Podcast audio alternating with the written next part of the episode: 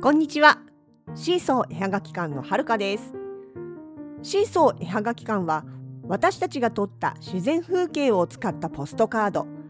言葉を添えたフォト言葉などを販売しております。その他にも木やアクリル札幌の景観色などを使った北海道ならではのものづくりを行っています。このポッドキャストではそんな私たちのものづくりの様子やイベントの裏話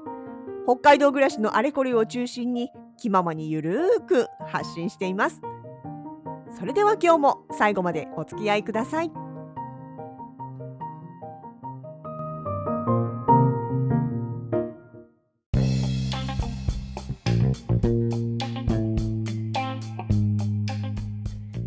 2023年9月の30日あっという間に月末でございます。そしてようやくほんとようやく腰が治ってまいりました。腰？そうなんです。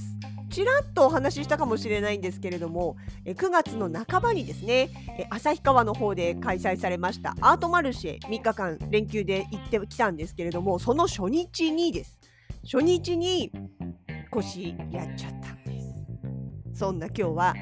えぎっくり腰だけじゃないいろいろに振り回されたネタ満載の今年の2023年のアートマルシェの私たちのえブースの様子をお伝えいたします。え開催期間はですね9月の16から18の3日間。え今回旭川のえアートマル食べマルシェがですねで食べマルシェ自体は去年も開催されているんですけれども私たちが参加するあのワートマルシェ食べマルシェとの会場の、まあ、一角っていう言い方変なんですけども、うん、そうですね。アートマルシェ in 北の恵み食べマルシェということでいつもねこのセットというか同時開催でやらせてもらっているこの会場なんですけれどもいつもはですね、えーと、会場食べ食べマルシェって行ったことあります？あまあ、ない方もいっぱいいらっしゃると思うんですけどかなり大きなイベントなんですね。で JR の旭川の駅前からずっと繁華街を抜けてえ買い物公園っていうねあそこ何キロキロ単位なんですよそこまで何キロっていう道のりがあってでそこの会場までずっと屋台とかねお店が連なってるんですねそれこそお店あの普段飲食店をやってるお店もあれば全国各地からのねあの屋台のところもあればあとは学校とかねそういうところがやっている製菓専門学校だったりとか高校だったりとか大学だったりとかが出している店があったりとかっていう非常に規模の大きなものでね。でコロナの前まではその会場のどちらかというと駅から外れの方向に行ったところにある買い物公園とか常盤公園っていうのがありましてねその常盤公園の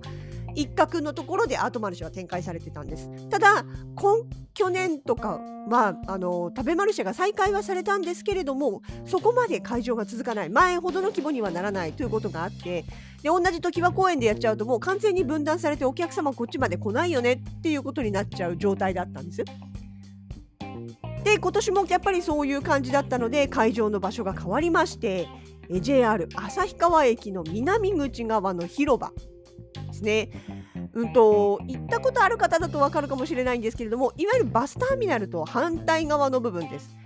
ちょっとした河川敷の公園があってあとタクシープールがある方ですかね。あどっちもあるか。そうそう南口の方にねあの広い、まあ、本当に広場があるのでそこのところを今回の会場となったわけです。で規模もねどうしてもそのまあ今回その場所が変わった関係もあって前回がねアートマルシェ的には多分一番大きかった時なんですよ4年前。うんと、最終的に50組超の作家さんが出てたんですけれどもまあやっぱりそのスペースの都合もありますしあとは主催の手島さんの方でもちょっとその大人数だと今回はあの手が目が回らん手が届かないなんていうかとフォローしきれないっていうのがあって、えーとまあ、ご新規さんとか馴染みの少ない人は今回はあの参加せずもう今まで何回も出てくれてるいわゆる常連作家さんだけでっていう形でね、まあ、お試しも兼ねてやったわけです。なんていう前置きが長くなりましたがまあそんな、えー、2023のあのアートマルシェ作家数で言ったら結局何組になったんだ？30組ぐらいかな？っていう形でねまあ駅前のその広場をにぎやかに、えー、展開させてもらったわけです。でね朝うんと荷物を搬入しますイベントは10時からだけれども、まあ、会場にはもう6時過ぎから入れますよということで私たち7時ぐらいには着いたのかなでちゃんともうテントまでできていてその下に運び込んでさあどうやって配置しようかなんていうことをやっていましたら私荷物をね上げ下げしているうちに腰があこれはやばいぞって直感する痛みが走ったんですよ。ぎっくり腰実は実家の母がねもうね私が子供の頃から何回かそのぎっくり腰っていうのをやってるのを見てはいてで自分も多分最初はね21にいやもうちょいか245ぐらいの時かなですあのやらかしたんですよ。その時はねパソあのパソコンというか家電量販店の中に入ってる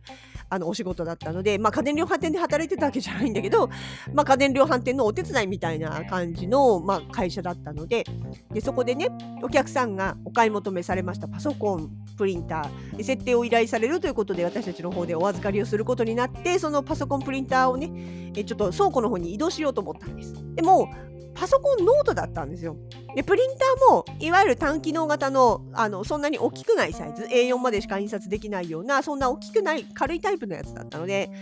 ああこれ2つ重ねて全然持っていけるよねみたいなそんな感じでクッと持ち上げたんです。その瞬間にグキッてこう痛みが走ってこれは体が起こせない商品落とすわけにいかない立てねえっていう痛みに襲われたんです。瞬間的に分かりましたあこれがうちの母の言ってたぎっくり腰ってやつだ。ね。でその時ももうだからなんだろう荷物は他の人に運んでもらうし自分まっすぐ歩けないし 何かにこう伝い歩きしないとできないしあのっていう状態でまあそのね結局コルセットを巻けばなんとかっていう話になったんで、えコルセットを巻いてまあ若かったですしね。そんなに何日もかからずに復活することができたんですけどもそれが初めて。でその後もね過去に12回はやらかしてるんです。だから多分10年に一度の大安売り的な感じで10年弱ぐらいに1回はやるようなペースじゃないかなっていうところで。今回もあの立ったり座ったりしてる最中にこれはやばい。でもまだ今は動けるからこうそっと自分で気をつけて意識してれば多分大丈夫だろうと思ったんです。で実際イベントの最中ね立ってるのとかは全然平気だったしそんな無理な姿勢もしなかったですしね1日目が終わりました。で今回の会場は今までと今までと違ってというか今まで以上にその荷物はできるだけ置いていかないでくださいと、まあ、駅前ということもありますし食べマルシェっていうねあの飲食のあるイベントの開催中なのでどうしても夜ねあの駅前の広場っていうところには若い子たちが集まってちょっとお酒を飲んで騒いだりすることもあるみたいなね。でそうなってくるとそのテントの中に何か物を置いといて破損をしてしまったりとか盗難があったりっていうことがあると困るのであの、まあ、極力持って帰ってください。で置いていく場合でもこうこれこれこういう形でこういう形で厳重にあのカバーしてから帰ってくださいっていうそういう指示があったんですよだからまあ全撤収とまではいかないけれども半分以上は撤収しなきゃいけなかった。なので、まあ、それをやってねでじゃああの宿を取ってあったんでそこに向かいましょうって車に乗ってる頃にはまあほらイベント終わってちょっとほっとしたのもあるんでしょうかねあと疲れが出たのもあるかもしれないんですけど途端に動けなくなっちゃったんですよ。もうなんかこうなんていうの？歩くのも精一杯えっちらおっちらみたいな感じ？よろよろ歩きですよね。あのお腹突き出して腰に手当ててみたいなあるいはあのなんだろうカートに捕まってそのねおばあちゃんとかほらよくあのお買い物カートを引いて押して歩いてるじゃないですかあの姿勢ですよね。ってなっちゃってでいやこれはやばいねと。これ明日まだ明日明後日もあるのにしかも明日は次の日2日目の日は私交通誘導の担当になってたんですよね。あの搬入搬出の時のイベントの人たちの車を誘導する係っていうのを、えっと、いただいてましてそれもあるしねと思って、まあ、とりあえず、まあ、痛み止めは持ってるけれどもそれでもなんかちょっとあんま効かない気がするからこうやっぱコルセット買うしかないかなと思って。ねそう。でイベントがねしかもねあの、まあ、コルセット買ったんですよ。な家にコルセットあるのに持ってきてるわけないから結局でもそれなしでは無理だと思ってコルセットを買いました。でちなみになんですけどその初日の朝設営中にもう長年それこそイベントに出始めてからずっと使っていた12年とか13年何年目だ今。まあ2014、15、15年目ぐらいかな、イベント出るようになってね、の間ずっと使い続けていた便利な折りたたみ式のテーブルの足がついに、ついに壊れてしまいまして、だから今日その初日の日はね、だましだまし使ってたんですよ、机を。あのお客さんがちょっともたれかけると内心ヒヤヒヤしながらね今ここで押されたら足折れて倒れる机倒れるみたいなねそんな感じでドキドキしながら使ってたんでそのテーブルもねもう急遽買わなきゃいけない。まあ幸いにもまだキャンプシーズンギリギリだし、まあ、どっちかというとオフシーズンに近づいてるから、まあ、比較的売り場小さいながらもあの少しお値段ねお得めで売ってたりはしたので助かったんですけどだからそこで折りたたみテーブル買いのコルセット買いのっていうね、その旅先で荷物が増えるっていう困ったちゃんな状態になりましてね、まあそれでもね、コルセットをつけて、でもね、歩けなかった、ほんと車ついて、宿に着いて降りようと思ったら、あの車から降りるのも結構一苦労だったんだけれども降りた後手を離して2本足で歩けないんですよ。体を前に倒しても後ろにこう重心をやってもどっちにしても痛いもちろん右に傾いても左に傾いても痛い。えっと、これは私はどういう体勢を取れば痛くなくあの移動できるんだろうかって真剣に考えて結局なんかなんだろう立ち上がってしばらくややしばらくこうじっとしてると少しずつ慣れてきてまあなんとかかんとかそれこそほのかさんの肩を借りたりとか手すりを借りたりとかしながらあの動いてギリギリなんとかこう部屋に入った感じですね。一応お風呂とかも行ったけどねえらい大変でしたねそしてまあ寝て一晩ゆっくり寝れば治るかなと思ったんだけれども朝起きたら布団から起き上がれないんですよ。いやあの泊まったところが和室でねお布団だったからベッドよりもさらにこう地面に近い位置だったわけですよね。で立ち上がろうとする寝返りはかろうじて打てるんだけれどもこっからどうやったら体が起こせるか分かんないんですよ。永遠に這いずっていくことしかできなくて上半身がとにかく起こせないんですよね。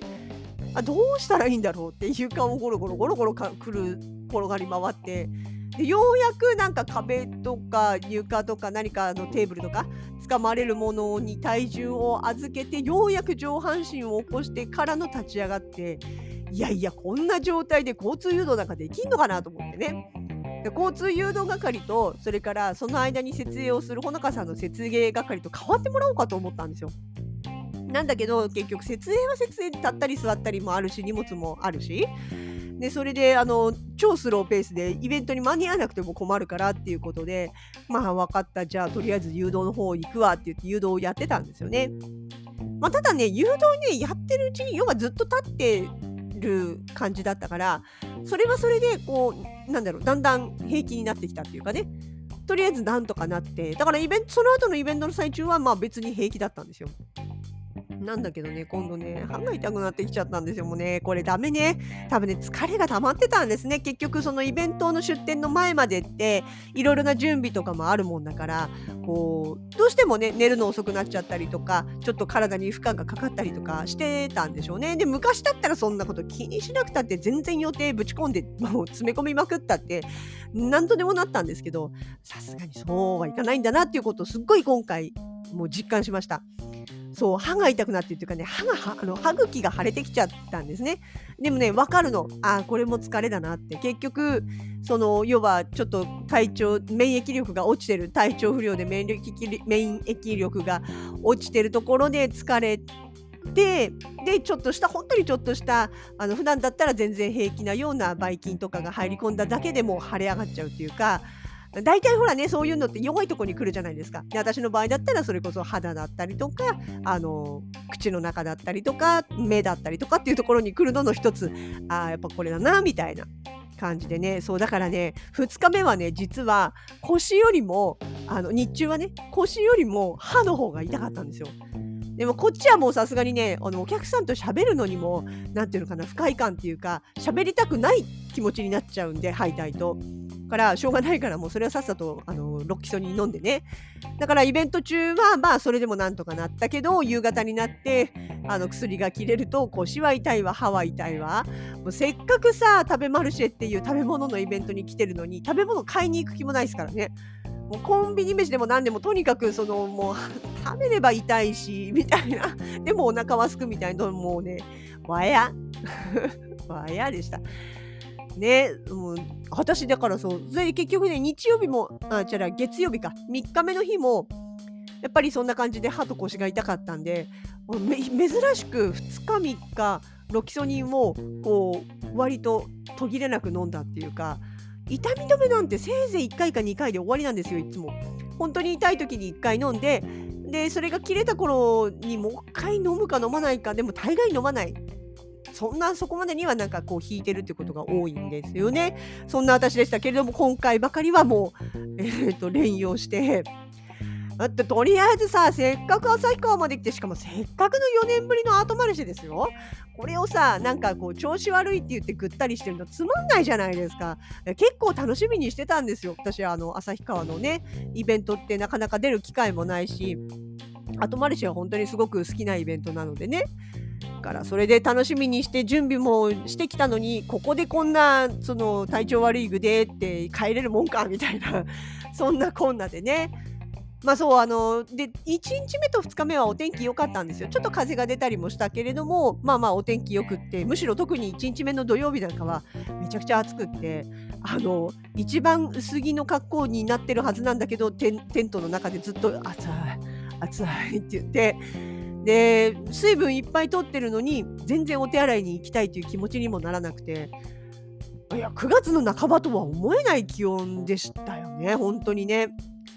うん、だって普段だったらそれこそ旭川のすぐ近くにある大雪山系のね山にあの初冠雪がなんて言ったっておかしくない雪が積もりましたって言ったっておかしくないぐらいの時期ですよもう9月の半ばとかなったらね。そうっていうのにもうそんな暑かったで2日目も結構暑かったで3日目はもともと雨予報だったんですよ。であんま実際予定通り予報通りに、まあ、雨は降ったんですけれどもどっちかっていうとその午前中は降ったりやんだりバーッと来たなと思ったらスッと引いてみたいなこう短いスパンで雨が降ったりやんだりを繰り返してで午後になってから本格的に降り始めたらもう止まらなくなっちゃったみたいなね。まあ、それでもねやっぱり食べマルシェっていうイベントの力それから JR 旭川っていう駅の力ですかねすごくって。あのそんな状態でもまあ雨がどっと来た時に一瞬お客さんが引くんだけれどもまたちょっと小闇になるとテントのそのアートマルシェ会場にも人が戻ってきてみたいなね波がありながらも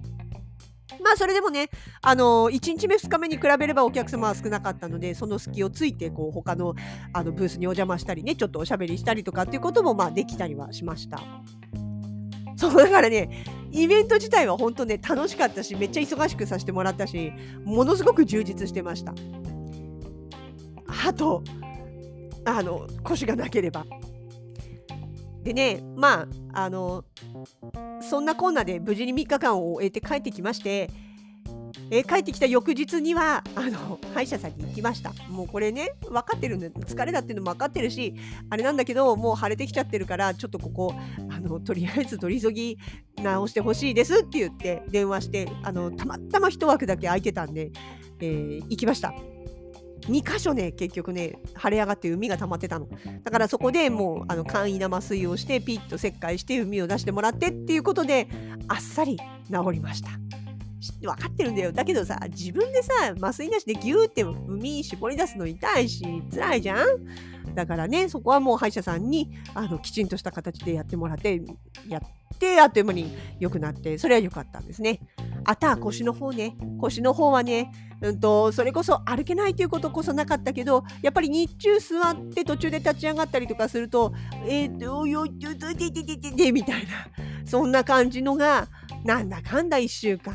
2週間近く続いてここ数日ようやくね椅子から立ち上がっても「いててててて」って言わなくなってた気がついたらまあほぼほぼ治ってでほぼほぼ治ってくると本当に治ったかなと思って無理やりこうちょっと重たいものを持って試してみたくなるのが悪い癖なんですけど我慢してます。もう嫌だから。ねそんなもう何て言うかなほんとねあのまんいろんな思い出満載な2023のアートマルシェになりました。もうね素敵なお話とかお客さんからのあれとかもいっぱいあったんだけどごめんなさい。今回は今回のハイライトは私のなんだか奇妙な腰痛と質のお話で終わりになってしまいます。でうん来年はそういうトラブルなしに純粋にイベントの魅力をレポできればなと思っておりますっていうか来年も声かけてもらえると嬉しいなと思ってます。え以上2023年アートマルシェの私はるかの思い出でございました。